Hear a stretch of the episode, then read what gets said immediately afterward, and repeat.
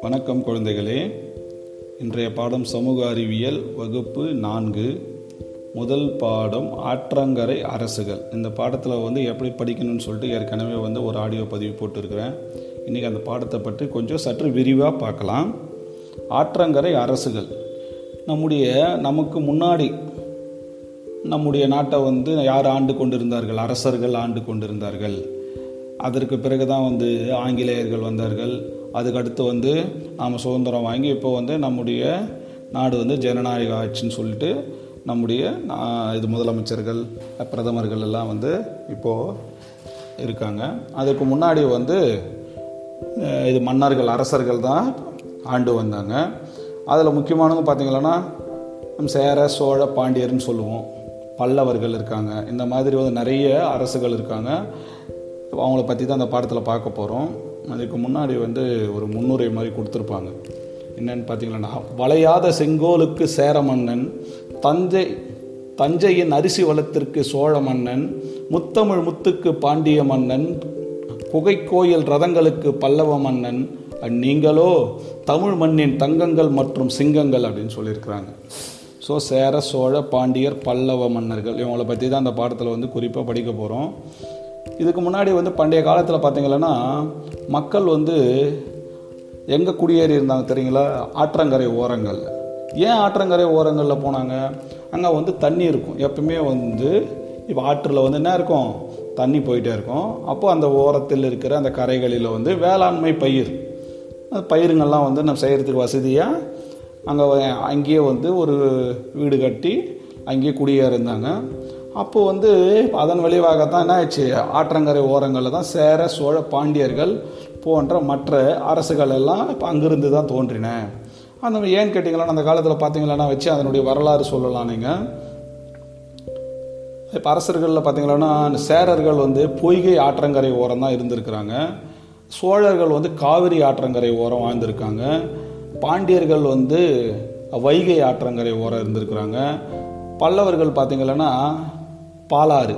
இப்போ நம்முடைய பாலாறுத்தில் ஆற்றங்கரை ஓரத்துலலாம் இருந்திருக்கிறாங்க. ஸோ நம்ம இதை வச்சு பார்க்கும்போது அந்த காலத்தில் மன்னர்கள் என்ன பண்ணியிருக்கிறாங்க எல்லாருமே ஆற்றங்கரை ஓரங்களில் தான் குடியேறிக்கிறாங்க நம்ம தெரியும். அதுக்கடுத்து இப்போ நம்ம வந்து நம்ம முதல் முதலாக வந்து சேரரை பற்றி பார்க்கலாம். இந்த சேர சோழ பாண்டியருக்கு வந்து ஒரு பேர் சொல்லுவாங்க மூவேந்தர். மூவேந்தர்னா மூன்று வேந்தர்கள். மூவேந்தர்னா மூன்று வேந்தர்கள். ஸோ அந்த மூன்று மன்னர்களில் வந்து முதன்மையானவர்கள் யார்? சேரர்கள். இவங்க என்ன சொன்னாங்க? நான் ஏற்கனவே சொன்னல இந்த பொய்கை ஆற்றங்கரையை தான் வந்து இவங்க மையமாக கொண்டு இவங்க இருந்தாங்க. இவங்களுடைய தலைநகரம் அப்படின்னு சொல்லுவாங்க.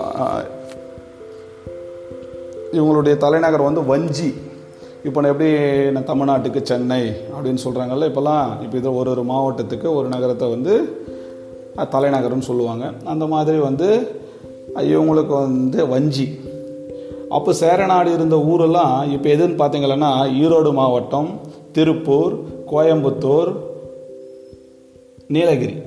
இதை வந்து இந்த மேற்கு மாவட்டங்கள் எல்லாம் சேர்ந்தது தான் இதற்கு முன்னாடி வந்து நம் சேரர்கள் வந்து ஆண்டு வந்தாங்க. இது வந்து அப்போது கேரளா பக்கத்து மாநிலமான கேரளாவினுடைய ஒரு பகுதியாகவே இருந்தது அதெல்லாம் ஒன்று அப்புறமா தான் தனித்தனி பிரிக்க கொஞ்சம் பிரிச்சுட்டாங்க. அப்போ பார்த்தீங்கன்னா நம் சேர நாட்டு பகுதிகளில் வந்து ரொம்ப வந்து உயரமான மலை இப்போ நீலகிரி எடுத்துக்கோங்க ஊட்டி கோயம்புத்தூர் அந்த பக்கம். எல்லாம் வந்து மலைகளால் சூழப்பட்டு இருக்கும் அப்போது இந்த சேரர்களிலேயே ரொம்ப புகழ்பெற்ற ஒரு அரசன் இருந்தார். அவர் யாருன்னு பார்த்தீங்கன்னா இமயவரம்பன் நெடுஞ்சேரலாதன். இமயவரம்பன் நெடுஞ்சேரலாதன். மகன் அவருடைய மகன் வந்து சேரன் செங்குட்டுவன். சேரன் செங்குட்டுவன் ஆவான் இவர் என்ன பண்ணுறாருன்னா நெடுஞ்சேரலாதன் வந்து இமயமலை வரைக்கும் அதாவது இமயம் வரை படையெடுத்து சென்று அங்கு வில்லம்பு பொறித்த கொடியினை பறக்க விட்டார். எங்கே பறக்க விட்டார்? நம்முடைய இமயத்தில் பறக்க விட்டார். அதனால தான் அவர் பேர் என்ன வச்சுட்டாங்க?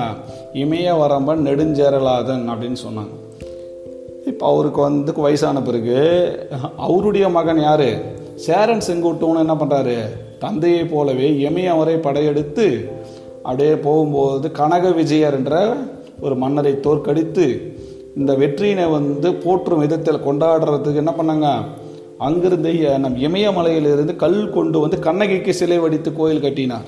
மதுரையில் சொல்கிறோம்ல கண்ணகின்னு. கண்ணகிக்கு சிலை வடித்து கோயில் கட்டினார். இந்த கோயிலெல்லாம் என்ன பண்ணுவாங்கன்னா அந்த காலத்தில் வந்து சிறை பிடிப்பாங்க. பக்கத்து நாட்டில் போயிட்டு என்ன சிறை பிடிச்சிருது அந்த நாட்டை பிடிக்கிறாங்க அல்லவா? அப்போது அந்த வீரர்கள் இருக்காங்க பாருங்க. அந்த வீரர்கள் தலைங்களில் வந்து இந்த கல்லுங்களை வச்சு என்ன பண்ணுவாங்க? அது தூக்கி வர சொல்லுவாங்க. இப்போ மாதிரி அந்த காலத்தில் ஒரு டிராக்டர் லாரி இந்த மாதிரி எல்லாம் வாகனங்கள் கிடையாது. அதனால் என்ன பண்ணுவாங்கன்னா எல்லாம் தலையில் வைத்து அந்த கல் கொண்டு வந்து தான் இது போன்ற கோயில்கள் கோட்டைகள்லாம் கட்டினாங்க. ஸோ நெக்ஸ்ட் பார்த்தீங்களன்னா இதெல்லாம் எப்படி சார் நமக்கு தெரியுதுன்னு பார்த்தீங்கன்னா சேரன் செங்குட்டுவனின் சகோதரர் வந்து இளங்கோவடிகள் இளங்கோவடிகள் வந்து எதை எழுதினாரு? சிலப்பதிகாரம் எனும் ஒரு காவி காப்பியம். சிலப்பதிகாரத்தில் தான் அந்த கதையெல்லாம் வரும் கண்ணகி கதையெல்லாம் வரும். அதில் அந்த காப்பியத்தில் வந்து இவர் எழுதியிருக்கிறாரு.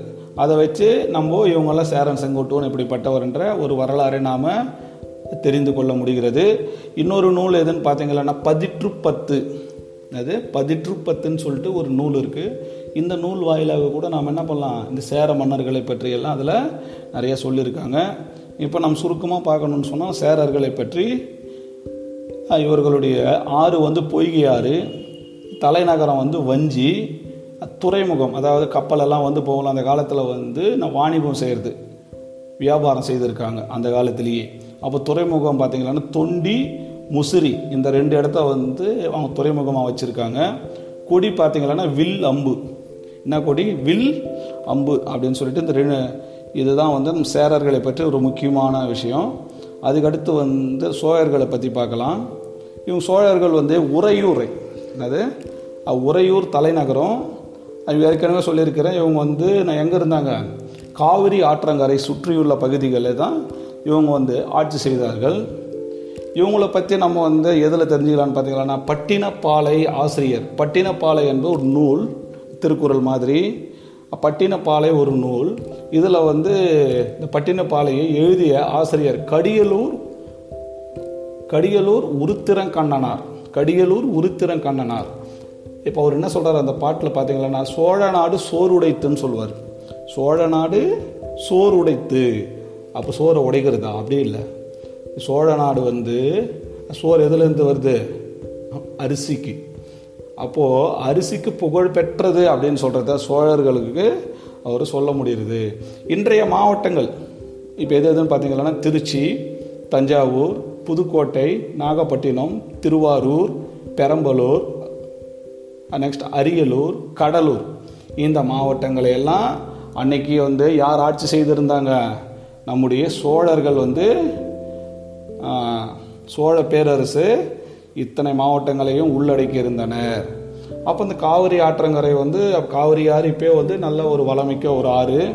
அதனால் வந்து இவங்களுக்கு நல்ல இவர்களுடைய அந்த காலத்தில் வந்து வளமிக்க பகுதியாக இருந்தது. எப்பவுமே செல் செழிப்போடு இருந்தது.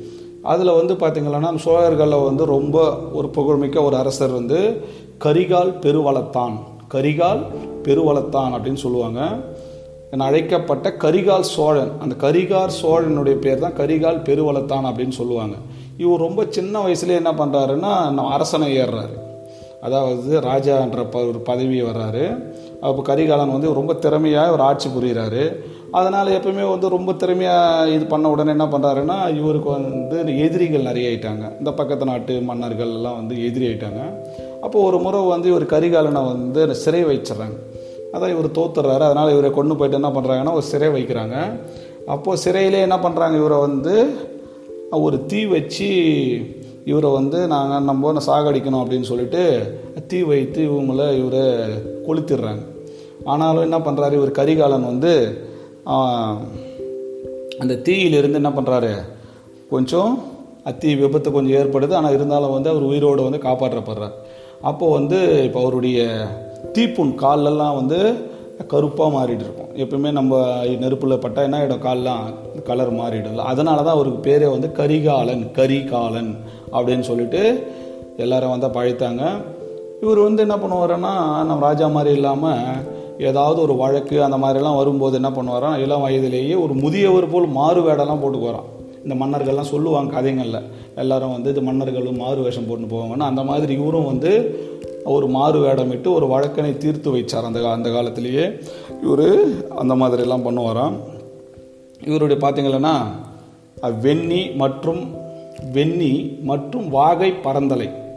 வெண்ணி மற்றும் வாகை பரந்தலை என்ற போர்க்களத்தில் வந்து சேரர் மற்றும் பாண்டியர்களை கரிகாலன் தோன்ற இப்போது இவர் வந்து இந்த சோழ மன்னர் அல்லவா இவர் என்ன பண்ணுறாருன்னா நம்முடைய சேரர்களையும் பாண்டியர்களையும் கரிகாலன் வந்து தோற்கடிக்கிறார். அப்போது லங்கையின் மீது படையெடுத்து சென்று நம்முடைய நாடு அண்டை நாடு இருக்குல்ல லங்கை.